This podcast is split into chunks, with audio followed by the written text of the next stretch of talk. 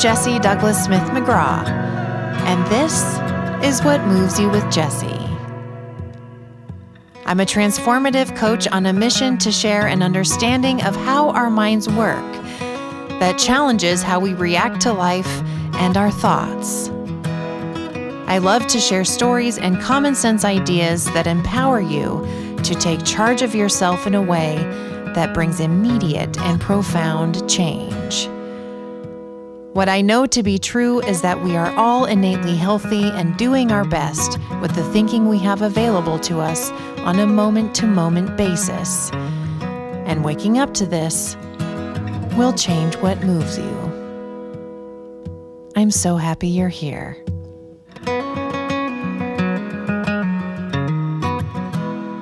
Hi everyone, and welcome back to What Moves You with Jesse.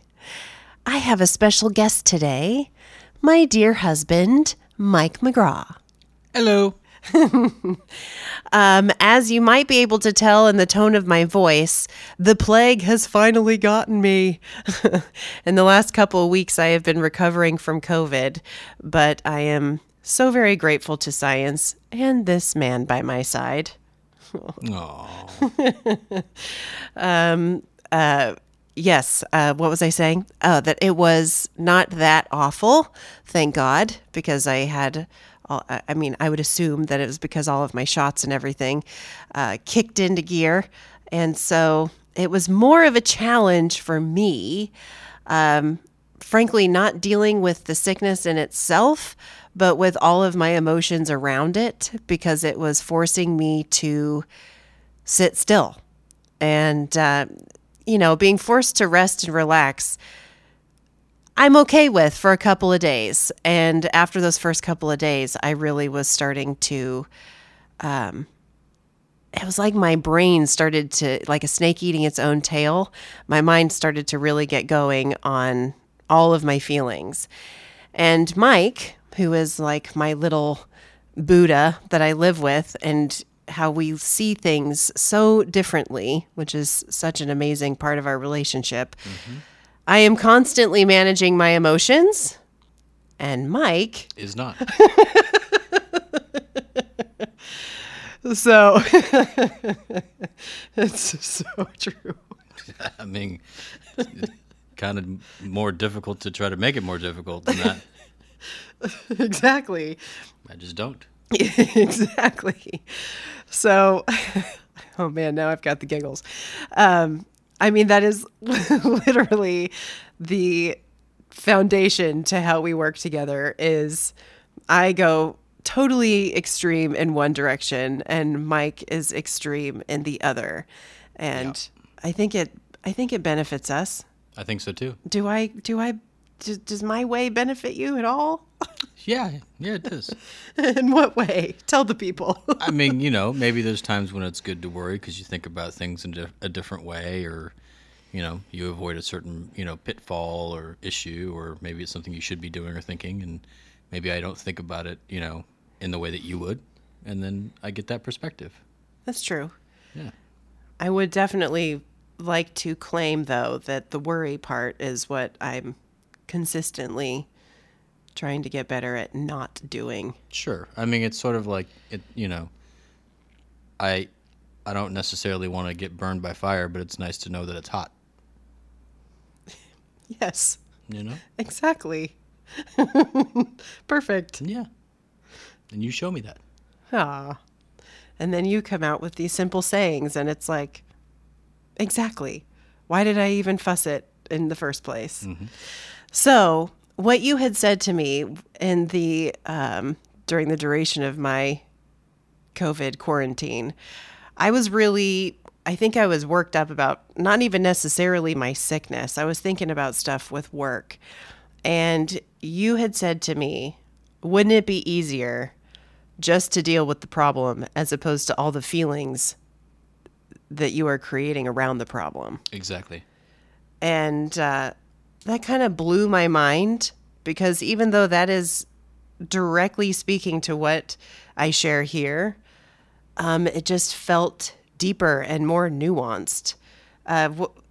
Do you find yourself What do you mean by that? Let's start there. That, you know, instead of just sure. Yeah, go ahead. Well, it's like if you have, so you have a problem that's there. You have just one problem that's there, and for you it was what you were thinking about that day about your work and stuff. It's enough of something to deal with being a problem. It needs a solution. It needs a plan. It needs action. It needs follow through. It needs, I mean, there's already emotion that's inherent in that when you just work on the problem itself. But I was observing that you were also tacking on heaps and bounds of feelings and emotions about that problem. And it just occurred to me that wouldn't it just be easier if you just dealt with the problems rather than the feelings surrounding it? Because it's just like, you know, you don't need to add that to it. And sure, they exist, but it's if you just work on the problem itself, then the feelings that surround the problem, they just kind of go poof because they don't exist anymore because you dealt with the problem. And even when you're dealing with a problem, if the feelings are still there and the problem's still there halfway through dealing with it, you'll inevitably feel better because you're working through it, and then the feelings all of a sudden just naturally get better. You know, it's like a kind of a natural evolution. Yes. Oh, my God. Thank you. You're welcome. And what I'm realizing as you're saying this is, and I believe I've just recently released a podcast episode about this, but it's all the story that we create around an issue. Yeah. Right? So it's like, you know, I think the point of the podcast episode when I was talking about not adding story to things, it was more based around when we have a feeling and then we create story around it. And so then it, of course, creates more feeling. And this is similar to that. But with like what Mike is saying is, you know, we can have something that's on our plate that we need to handle. And instead of just handling that, we then also have more story that we add to it. Yeah. So it's the same nuance, but it's amazing how it was a blind spot for me because I've had this, and you've been seeing kind of how I've been doing feeling differently around when I get a feeling. I even just had it this afternoon of feeling a lot of feelings of kind of insecurity and uncomfortable feelings because I'm reaching back out and getting balls rolling again after, you know, being away for a couple of weeks out of my work, being out of commission, and kind of getting back into life. It's amazing how uncomfortable it is, you know? And so I've been feeling those feelings. And because of that more recent insight that I had like a month ago, where it was like, can that feeling be the end of the story? It's been so helpful because I've been able to move through all of these feelings and continue to, you know, send out the emails and reach out to folks. It's been wonderful because, of course, just like Mike is saying, the feeling then moves on. But I couldn't believe when he said, you know, about like the actual task as opposed to the feeling inside of me. I was taking a task and then adding story to the task, and that's what was bogging me down.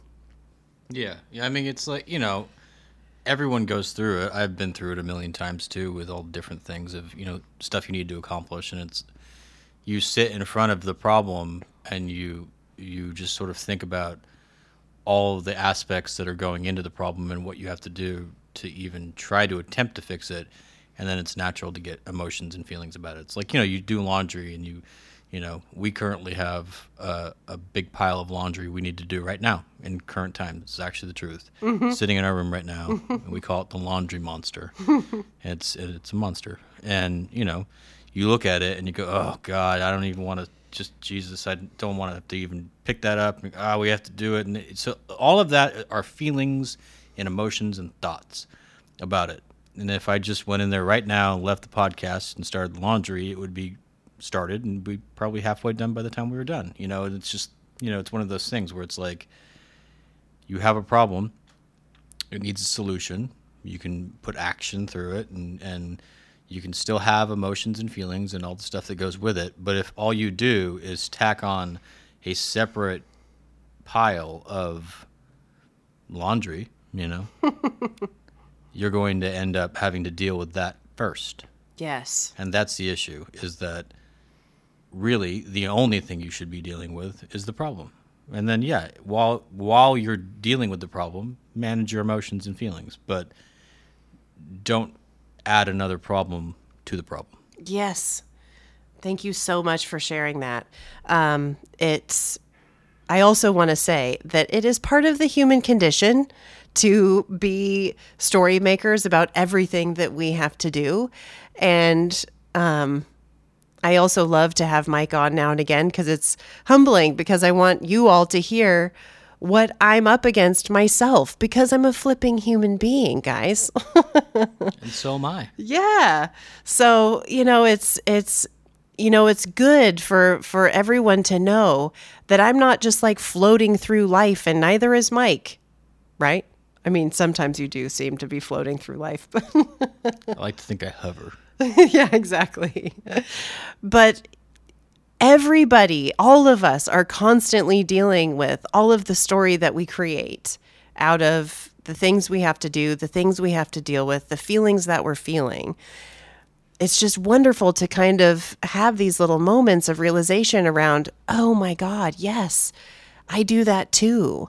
And when it, you know, comes into our consciousness, oftentimes it really helps to allow that behavior allow that thinking to move on.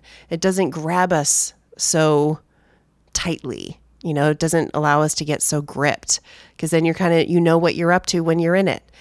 And, you know, there's a level of self-acceptance around when you're in it. Oh, well, right? That's kind of the bottom line too. When you're in it, oh, well. But it is so helpful to know what you're up to. So that way you can kind of maybe make a choice to do something different in the future. So thank you so much, Hubs, for joining me. You are very welcome. I hope everybody got a little something out of this today. And I would love to hear from you. I know that we've talked about having the interviews back, and those are coming. I'm kind of getting back on my feet with the podcast as far as getting back into a flow. I was really loving doing just the 10-minute episodes, as you may have noticed, but we're bringing folks back on the pod too here soon. So anyhow, if you do have any questions or topics that you would love to kind of see more around, feel free to reach out. Of course, the hotline number is at the end of the show. I hope you have a wonderful rest of your day. Sending love in all directions, and I'll see you next week. Thank you for listening to What Moves You with Jesse. Let's stay connected. You can find more ideas and strategies on being human on my Instagram @WhatMovesYouWithJesse. Sign up for my newsletter or learn more about working with me at whatmovesyouwithjesse.com. And please rate and review the show and let us know what you think and what resonated. I read every single review. They mean so much to me. You can also call in on our hotline with your thoughts on what resonated there too. It is always live at 818-646-JESS. That's 818-646-JESS. What Moves You with Jesse is produced by Mike McGraw and Tinker City Music. Now, let's take a deep breath and give ourselves permission to live in this moment for what truly moves you.